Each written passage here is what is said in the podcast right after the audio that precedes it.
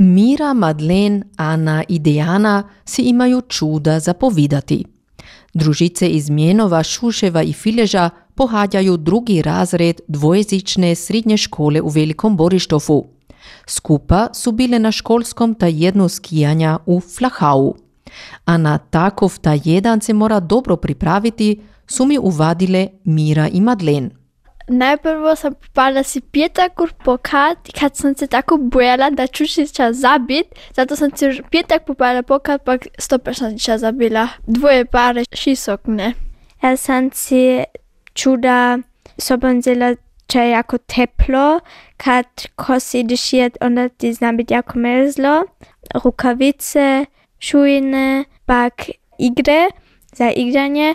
Mi smo se nediju odvezli, pak kad smo onda bili tote, je bilo škuro, kad smo se jako dugo vozili, a hvala Bogu smo onda čajili, kad mi smo bili si jako gladni, onda kašne smo se skupa igre igrali.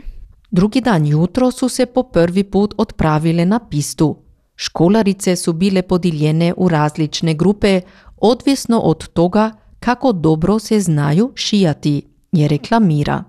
Toto su bili tri grupe, a sam bila v skidnoj grupi, a se urmeru znar. Peže smo se kako možemo šije nosit, pak kako do nuter vaš je, pak tako, a onda smo se s takon malom liftom vozili, a onda je učitelj Manuel je rekao da to fuj dobro ide, mi ćemo kašnje put na brig. A na brigu su veljeg na početku imali mali problem. Kad mi bi se morali onda livo vozit, da se znamo ož daje gori odvijes, ali mi smo se daje, a zato smo onda bili v jednom čerljenom pisti, če je bilo jako štelno, a toto smo se onda si tako gonc polako, v pici smo se tako si duli odvezli, a onda smo bili kade drug dar, toto smo onda čekali, smo jude nazvali, da mi smo kade drug dar, mi smo se čafolično duli odvezli, pa onda smo se morali z busom zopet v naš Jufa hotel voziti, a to je mero duralo. Madlen, ka se zapravo zna jako dobro šijat, je bila v grupi najboljih, je isto veljek prvi dan doživila mali problem. Na najprvi dan pandijak je v noči už miru snigalo. Ona je bilo napisi tako gonč čuda sniga, pa onda, ko se eden hitil se vek cel red se um, zrušil, onda je bila masanka lamburaž. Mi smo nekaj imeli par plavih flikov ali sunc niš. Če se meni ni tako videlo, v mene se eden snowboard fara, da se v mene nuter zavezal, to ni bilo lepo, to je od tin me meru ruka boli. Ali sonc niž nimam. Je rekla Mira. Dejana se još nikada nije šijala, zato je bila u grupi početnikov. Pravo da je za nju bilo izazovno liftom se odvijesti gori na brig. Par su urkanili put, onda ja pak moja družica se još nismo, pak mi smo onda ostali, ali onda smo se ur ufali. Put na lift, pak tako z gondolan gori, pak onda duli odvijes. Also ja sam čura puti spala ali ni se ni stalo. Meni je bilo važno da se cuminde tako um, kodno da picu tako duli uh, odvijes naučit. Ana je bila jedina snowboardarica. Ona se vozila u grupi najboljih skijašev. Meni se jako vidjelo. Moj papa se isto snowboarda, a i moja mama. Zato sam se ja kanila snowboardat naučit. Also ja se nikad nisam šijala.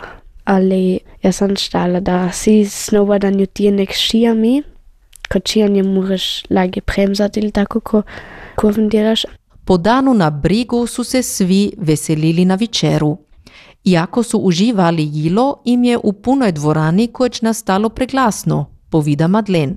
Ti drugi školari ti su bili tako glasni, pak su ili kodi svinje, kodi se smije reći, uprosti, ali ti su tako glasni bili. Mi smo eno dostali špagete, onda burgere, pizzu, kunce s mesom, chicken nuggets, šnicle z skrumpli, also na nje šlo dobro.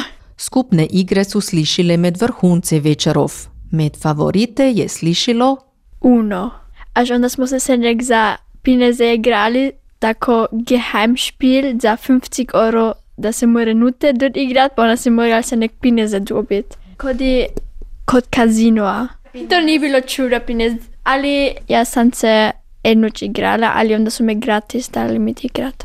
Za večeru onda smo pošli senke entweder v trampolinhale ili v iži smo igrali, pak smo si muziku, pak tako. To je bilo ziemlich cool, mislim. Ja mislim, da si enoč i ča drugega za školaro i školarice, pak da si boje upoznadu i tako. Najbolje se meni videlo to dole vozit, od briga, to bilo jako lepo. Pak onda te igre igrat, to se meni jako videlo.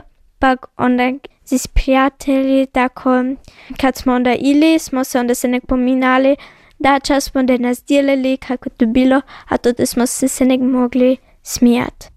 Jasno je, da se po danu punim doživljajev ne more veljek zaspat. Družice si još moraju svega povidati. Mi eh, nikad nismo prišli pünktlich spat, až mi smo tako jednu upicu našli, pa onda smo to pokazali um, knuči, pa onda se vsaki smijel, pa mi nikad nismo mogli zaspat. To je bilo za mene najljepše z družicami biti v Iži. Sve u svijem je ta jedan skijanja već nego samo učnja ovoga zimskoga športa. Za skupne doživljaje i nove prijatelje, kjedu si družice mođoš dugo povidati.